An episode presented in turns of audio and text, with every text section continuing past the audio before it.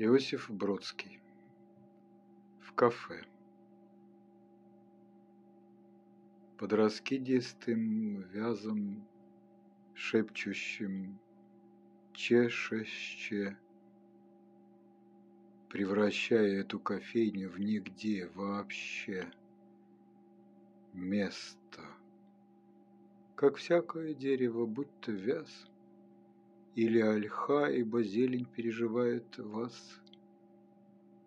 Я, иначе никто, все человек один из, подсохший мазок в одной из живых картин, которые пишут время, макая кисть, за неимением лучшей палитры в жизнь.